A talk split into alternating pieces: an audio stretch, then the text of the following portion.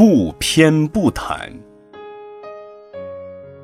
从前有一个人，娶了两个妻子，但是他时常感到左右为难。如果他亲近这个妻子，另一个妻子就醋性大发，因此他就决定自己正身仰卧在两个妻子的中间，绝不左右转侧。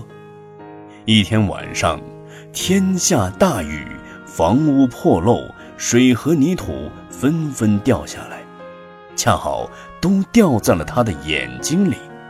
他仍然坚持不偏头去躲避，结果为了做到不左右偏袒，他的两只眼睛都失明了。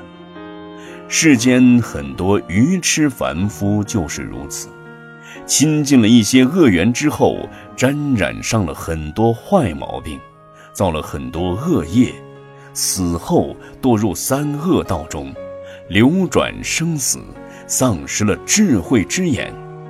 只有修学佛法，培育殊胜福慧，才会使矛盾迎刃而解，而不悟正道，必然陷入困境，深受其害。